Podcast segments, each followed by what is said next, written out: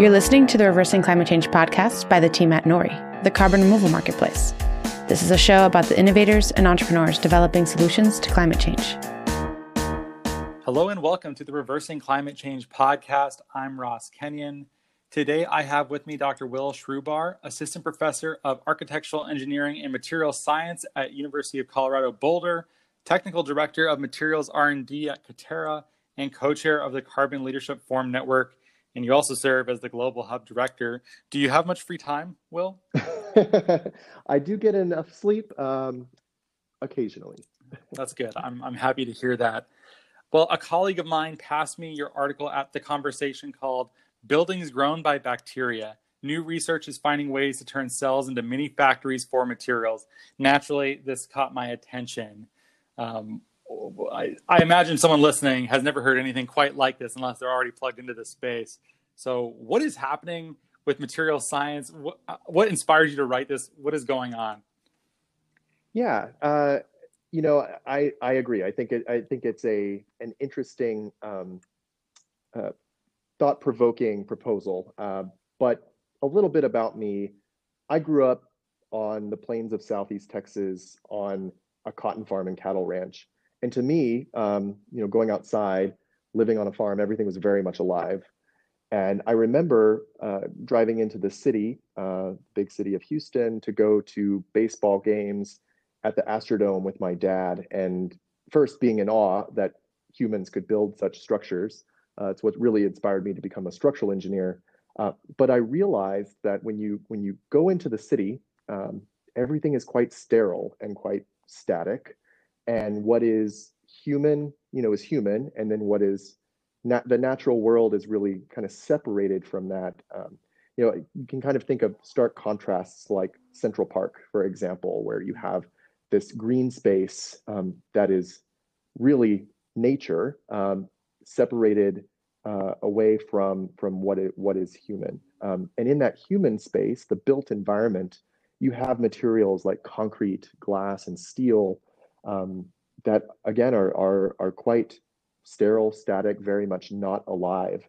And you know, growing up on the farm and and being the generation that urbanized into cities, I really found a lot of inspiration in in in that um, really in blurring the boundaries between between what is natural and what is built. And so throughout my career, I've really dove into concepts related to sustainability in the built environment, understanding um, uh, environmental impacts of building materials, um, certainly energy consumption, certainly embodied carbon.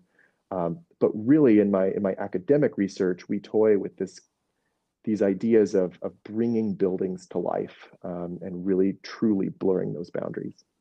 Why would you want a building to be alive or to blur the distinctions between the organic and the, the built or the human created? Why would one even want to do that? There's certainly uh, great research. Uh, there's certainly great research that shows the benefits of biophilia. And you know, right now, even today, um, we're incorporating more and more biomaterials into the built environment. And the greatest example that I can give you right now um, is some pioneering work uh, that has come out of Europe and, and into the United States, um, and that's building with mass timber. And so now we are able um, to build large scale structural systems um, out of out of biomaterials. And there are certainly perceived um, benefits uh, for, for building with natural materials, being exposed uh, to uh, more natural environments, even though you are indoors. Um, and that just leads to occupant uh, productivity, occupant comfort, um, feelings of, of wellness, um, well-being, and, and even in office buildings, you know, there's, there's, there's documented evidence that shows people people are out sick less um, if they are in a building that has incorporated a lot of biophilia. And um, certainly uh, you know that that is that, that's uh, certainly an attractive um, quality of, of those materials. Um, you know what what my work does is is take take it one step further and and say okay um, we know that that wood uh, is a biomaterial. It was once alive. Um, but what we do with wood is we do take it out of the forest and we store that carbon uh, for a long period of time. Um, and you know what what we're trying to ask is, well, perhaps there could be organisms that are uh, that are kept alive, um, uh, that make materials for us, that are put into buildings, and that could serve some some useful functions uh, while while in while in use. Okay, that makes sense. I'm very curious to hear more about this uh, biophilia angle. Something that I've noticed that's related in Seattle is that the lot sizes are not always super big, so people have to maximize spaces. But the way that they do this feels um, very much uh, out of sync with the neighborhood and the rest of the houses on it. Like you'll often see houses that are, I've seen some that are like Cape Cods that they've added an extra story to, or a giant modern farmhouse that is, you know, a story or two grander than much of these like very old Tudor style homes or craftsmen that are eh, supposed to blend in and blend in in the same way like I grew up very close to Taliesin West in Arizona. I remember mm-hmm. going and seeing Frank Lloyd Wright's uh, home and school there, and being really impressed with the prairie school aesthetic of trying to not dominate the environment that you're in, but to sort of blend in almost. And biophilia is maybe another way of going towards having a well integrated living space. Mm-hmm. Am I am I halfway onto something here? You are. I mean, you're toying with concepts. Uh, you are kind of uh, talking about uh, disappearing buildings and how, how, how buildings can kind of disappear into into the natural environment. That's exactly what um, what what uh, you know, biophilia tries to do, and and and certainly um, what what I believe should be uh, really the a primary goal of of of modern architecture is. Um, but again, that's that's my perspective and my my opinion. Certainly, there are others. Yeah, is there anyone who just uh, defends just like high modernism or brutalism, and that's just what they they, they love concrete and like those guys are out there. They have to be right. Well, it, I, you know, I think that's my evil twin because I also share a, a huge passion uh, for concrete. I think it's a it's a ex- exceptional material. It has so many benefits. Um, you know, no other material is is uh, moldable, formable, um, as durable, um, but you know, or or you know, no other material is used more in the world uh, than than concrete. Uh, so concrete, as we know it, is the second most consumed material on Earth after water. It has shaped humanity uh, as we know it.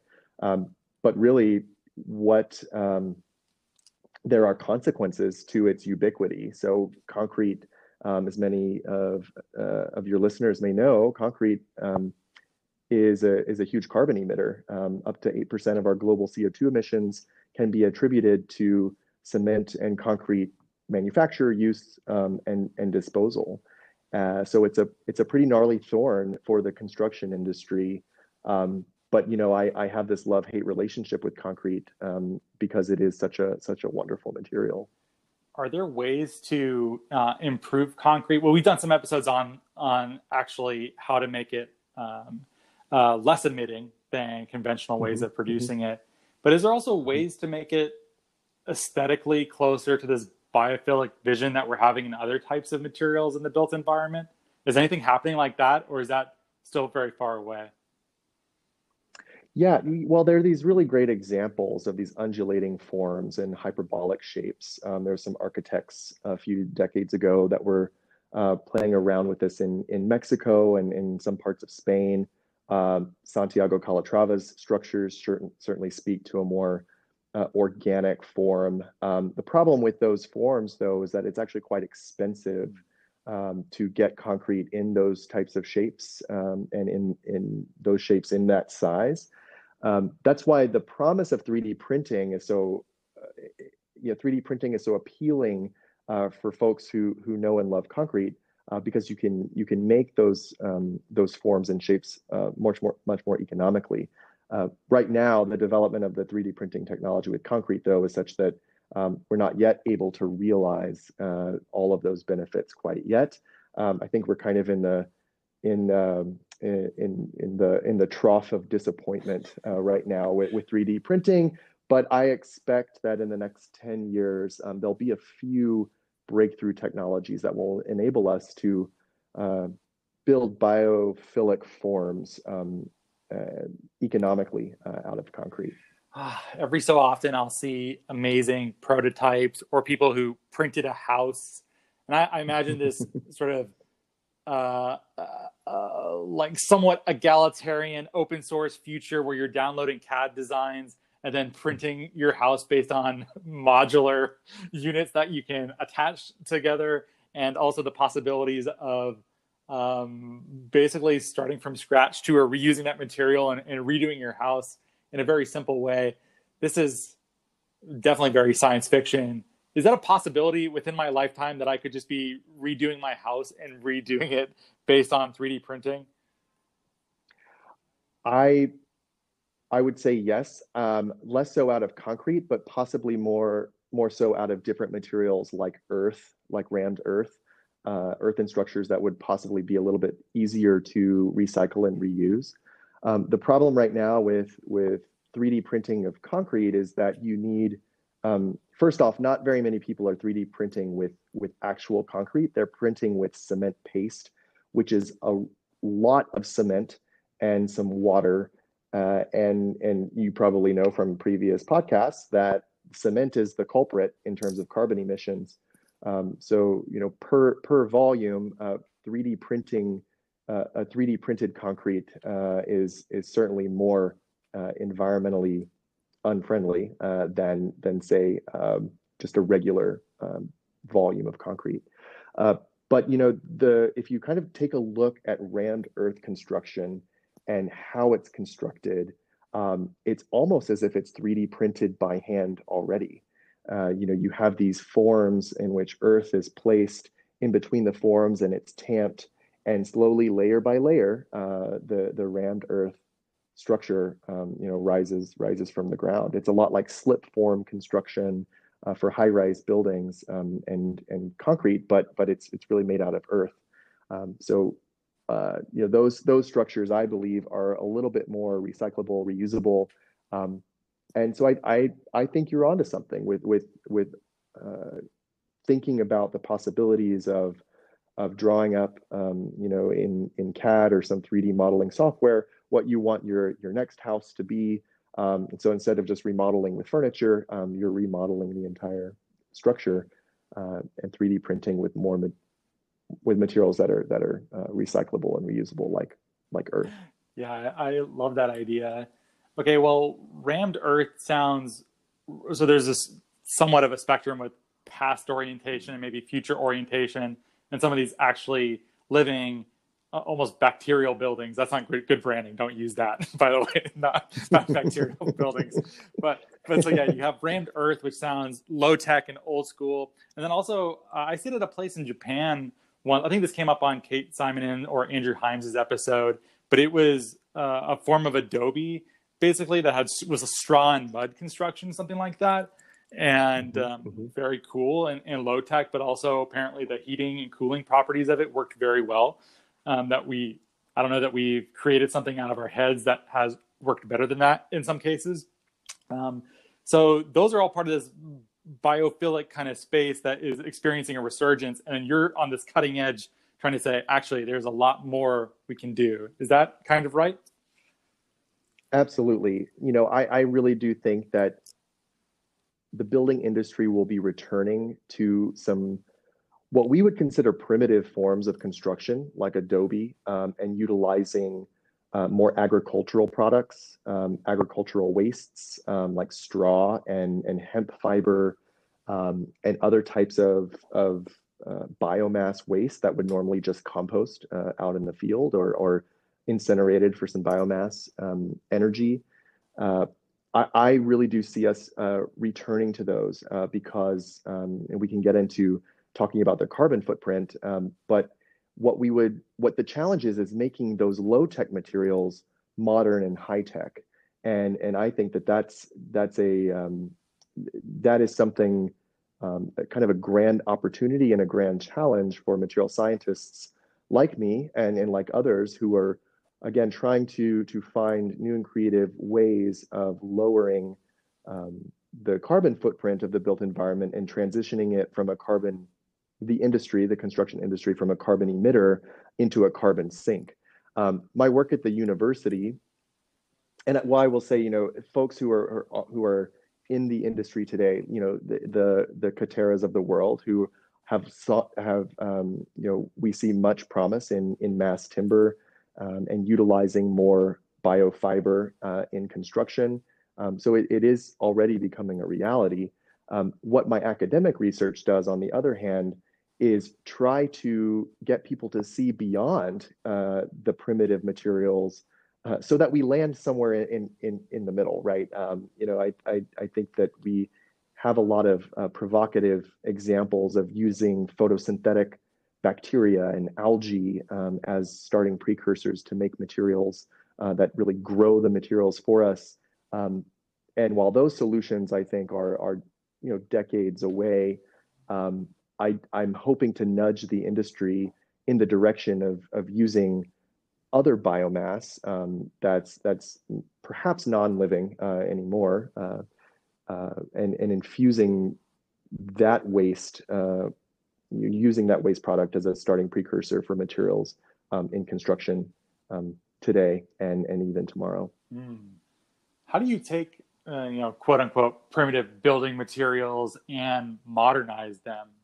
What like how would you modernize Adobe? I imagine people must be working on stuff like this. Yeah, they, they are, but you know what's really lacking right now in the in the field are engineering codes and standards, um, really good technical data, uh, predictable, uh, productized uh, materials that have repeatable, consistent properties, um, and so it is a it is a gnarly, wicked problem that that spans um, material science, structural engineering codes and standards, policies, um, you know, lawmaking, all of that, um, you know, really to get a new a new material in into practice in the construction industry.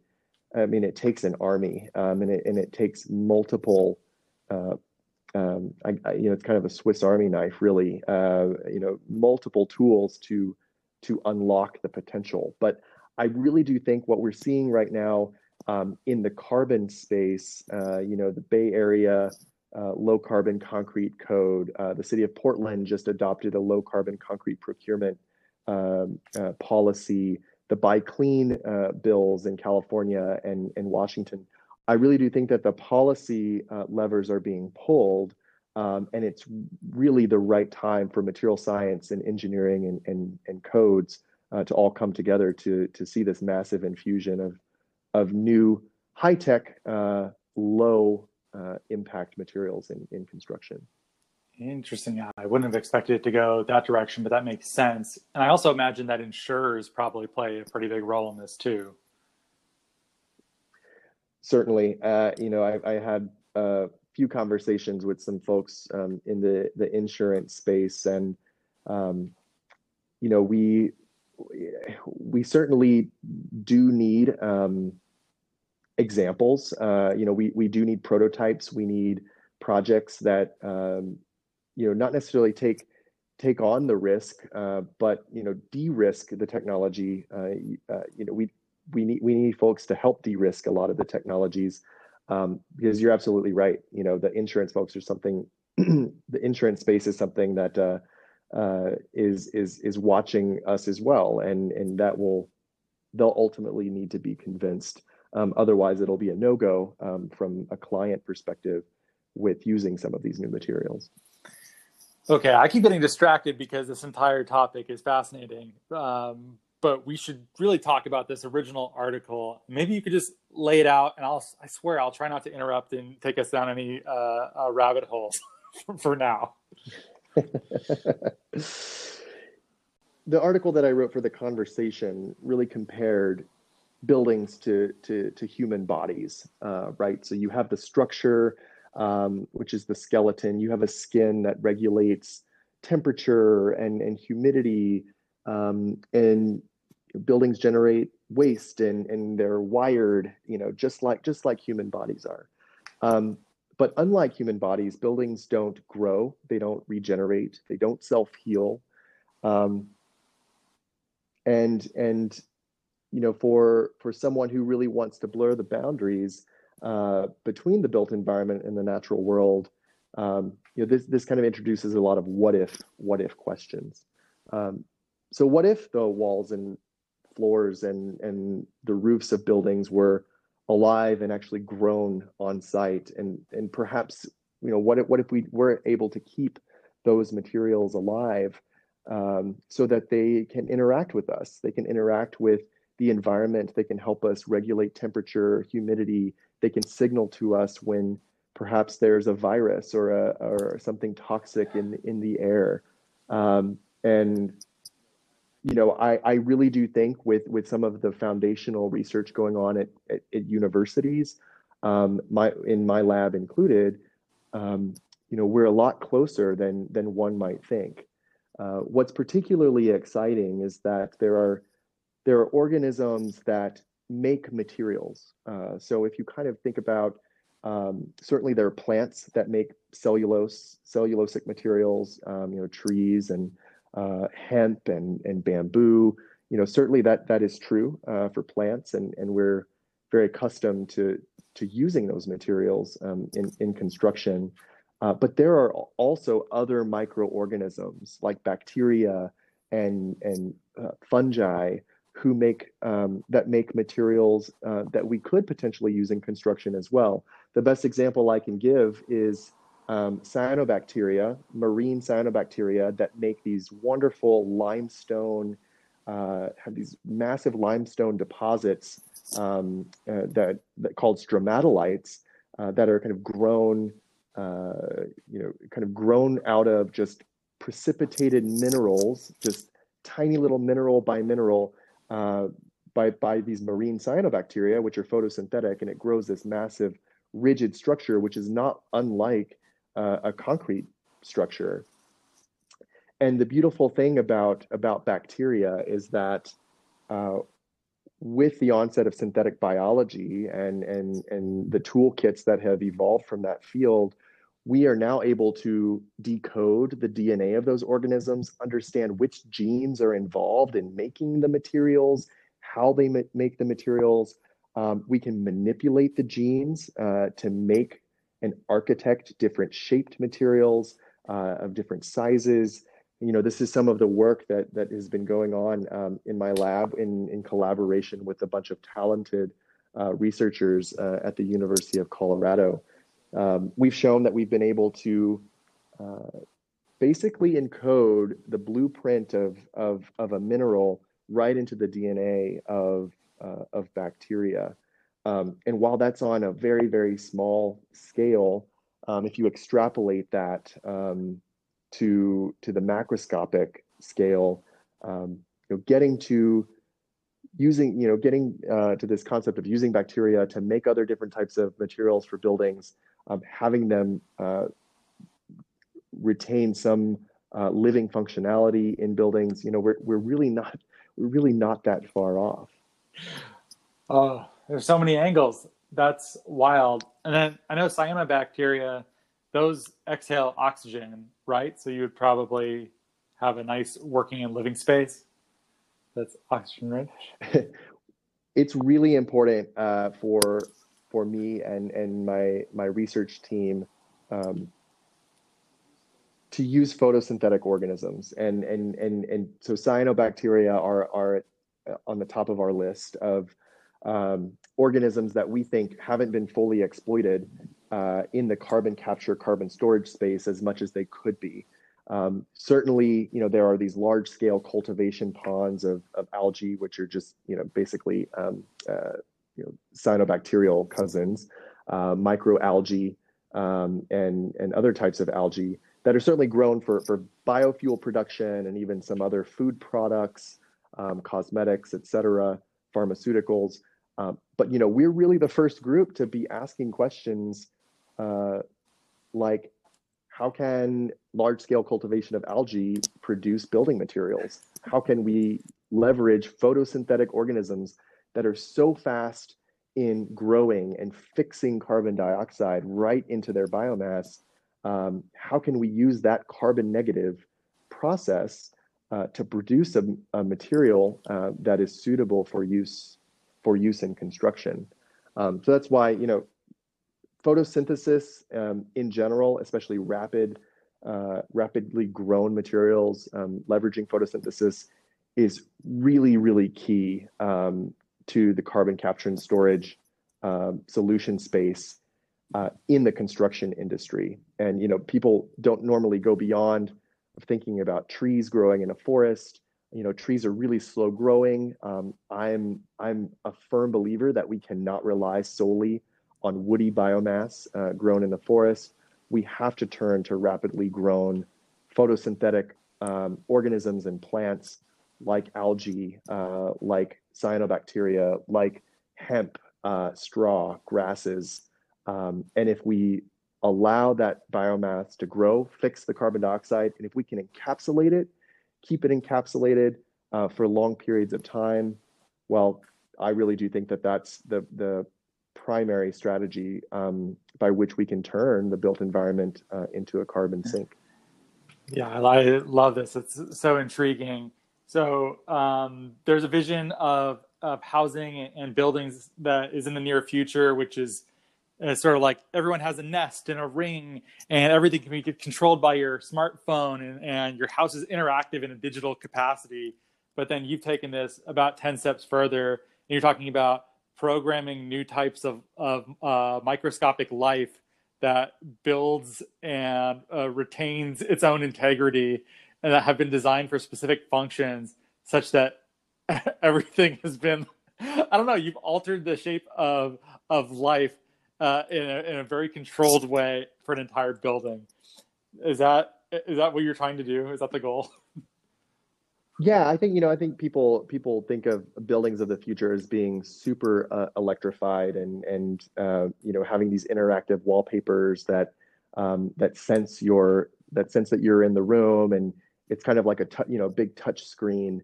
Uh, but you know, yeah, I, I actually think that those could be bacterial cells uh, that are that are transmitting electrons to and from each other. There are bacterial um, uh, communities that do this uh, that are electrically conductive and uh, certainly there there there a myriad of organisms that that light up, um, uh, you know, upon a receiving some sort of stimulus, whether that be pH or light or or humidity um, or carbon dioxide, uh, they'll they'll change colors. Um, lichen, for example, lichen, you know, lichen that you see going on hikes um, in the Pacific Northwest.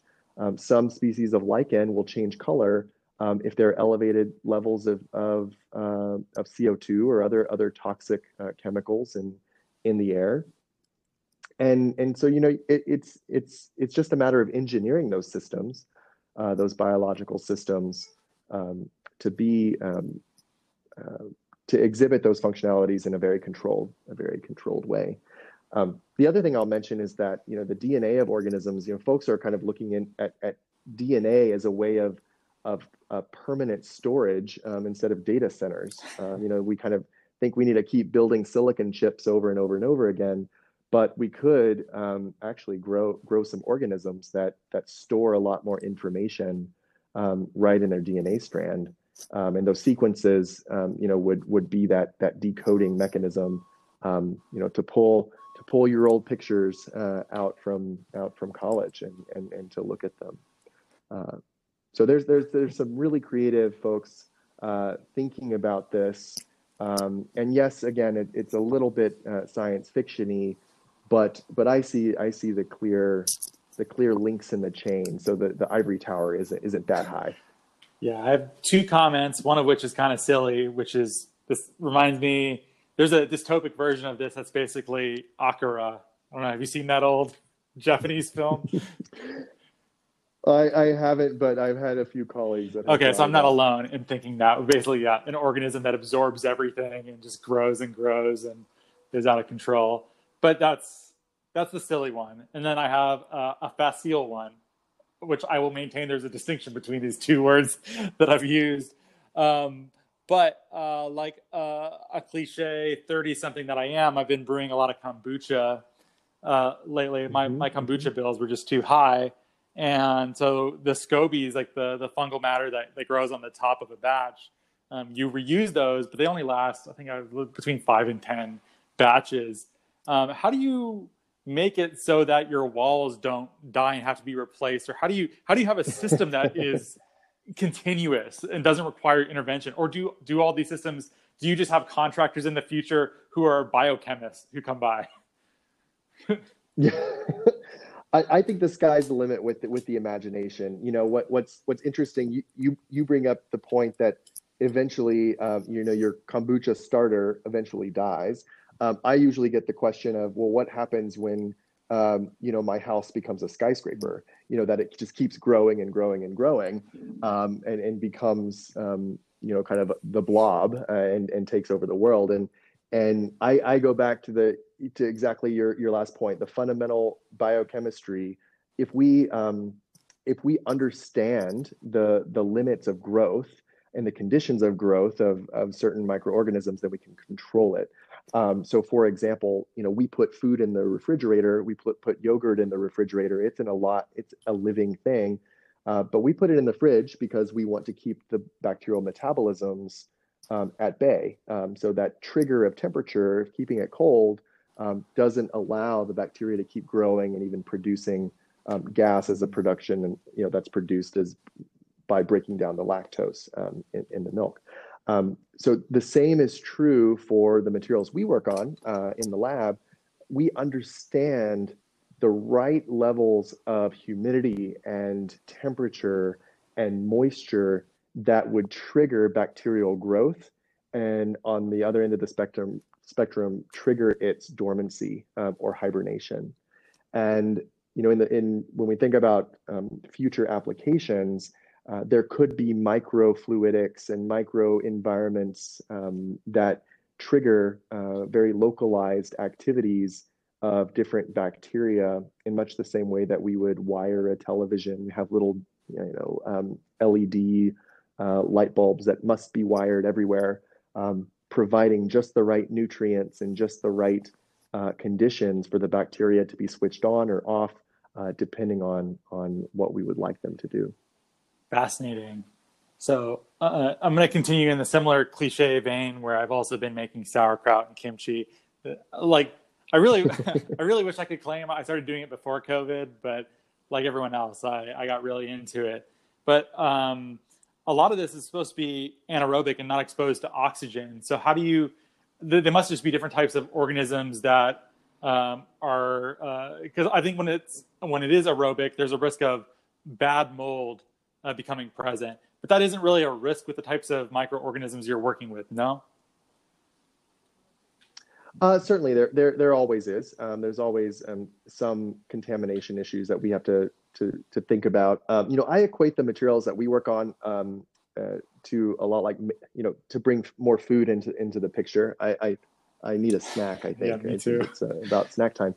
Um, it's a lot like a, a, sourdough starter culture, if you mm. can think of it that way, um, where you know our our material starter cultures are such that um, you know we grow up a dense culture of bacteria uh, we enable those bacteria to, to glue our sand particles together by the, uh, the minerals and the polymers that they secrete.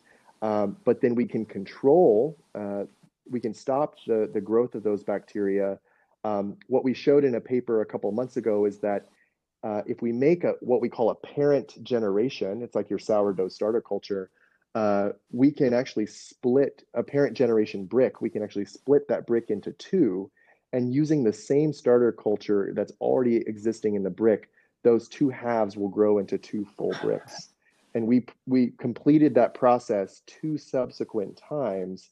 Um, so we made eight full bricks out of one um, parent starter culture, for example. Um, it's just like how sourdough keeps spawning, you know, generations uh, at an exponential scale if you share it with your friends. Um, you know, exponential uh, numbers of, of, of children.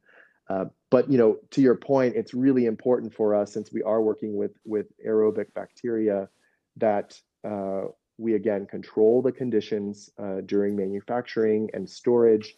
Um, we impart some antimicrobial um, uh, uh, abilities to the to the materials um, so that no other organisms can can cross contaminate. Um, so it all goes back to that that microbiology and, and, and biochemistry and understanding really the rules of the of the game.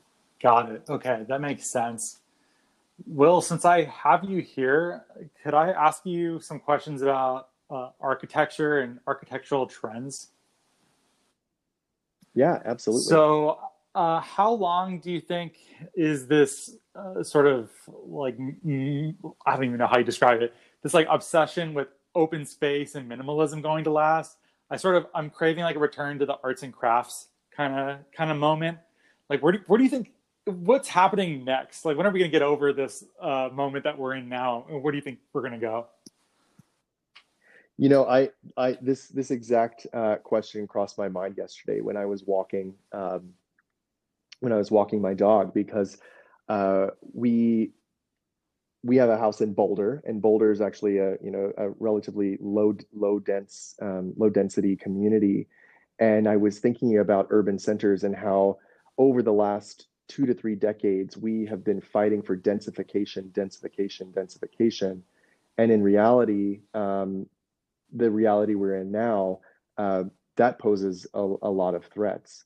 And so I do think right now there um, there is some uh, there's a confluence of, of of different ideas of of wanting to make sure our cities are dense, wanting to give access to um, kind of you know open space and parks and and even again blurring these boundaries uh, between between nature and and what is natural and what is human. Uh, but I think a lot of this is going to be called into question. I think I would have had a different answer for you six months ago um, than than what I do today, uh, because I think we're going to be taking a, a, more critical look at at office space um, and and densification and and you know what that what that really means um, uh, for cities of the future. Yeah, one thing I, have noticed too is um, Seattle. Okay, I live in Ballard. That's where Nori's office is, and Ballard is a, a Scandinavian, historically a Scandinavian neighborhood, fishing neighborhood. Um, and you'll see apartment buildings that have names that are clearly uh, a Norwegian. Um, but the, they're not made in a Pacific Northwest vernacular. They, they could be literally any apartment building from any big city in the entire world. And so, um, but I know people want to get back to using local materials. So you mentioned uh, Katerra and cross laminated timber and using products that are closer to home. Uh, Seattle, I would like to see a lot more wood buildings. Um, I would like to see us uh, get away from one size fits all. We all have the same house uh, independent of which continent we live on. Uh, there are benefits to standardization, but I think it's uh, a bit soul killing too.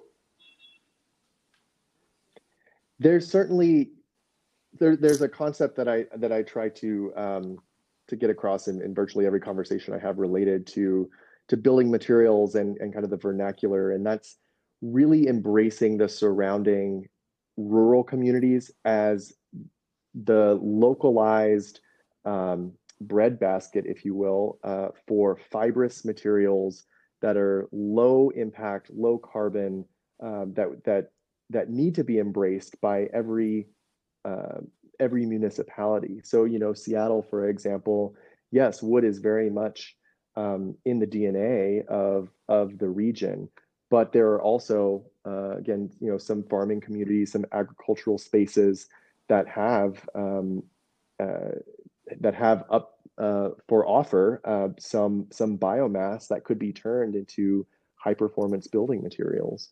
Um, and and so I think, you know, I I I do think um, it's interesting because folks have traveled the world quite extensively. They've come into contact with different styles um, and in different forms of of architecture. But when I really do think about cities of the future, I really do think of them as as regional uh, a regional nexus um, that that is much more of the place uh, and and I think we're seeing that a little bit a little bit now with with COVID is I haven't I haven't even thought about le- live um, leaving the front range of Colorado and I'm really looking to this region as as really the extent of my uh, of my of my reach in terms of resources and I think that that's just going to occur on a slightly larger scale um, when cities start to think about supply chain, uh, sustainability of those supply chains, um, and materials for for construction and uh, our architectural gems of the future will not be excluded from that. Well, I hope you are right. At least it would make for um, more interesting dog walking experiences. Uh, I mean, I mean the, the, way that you've chosen to live your life and the profession that you've selected for yourself, clearly you think architecture and creating spaces is uh, a key part of our experience that is interacted with so regularly to be worth a lifetime of labor.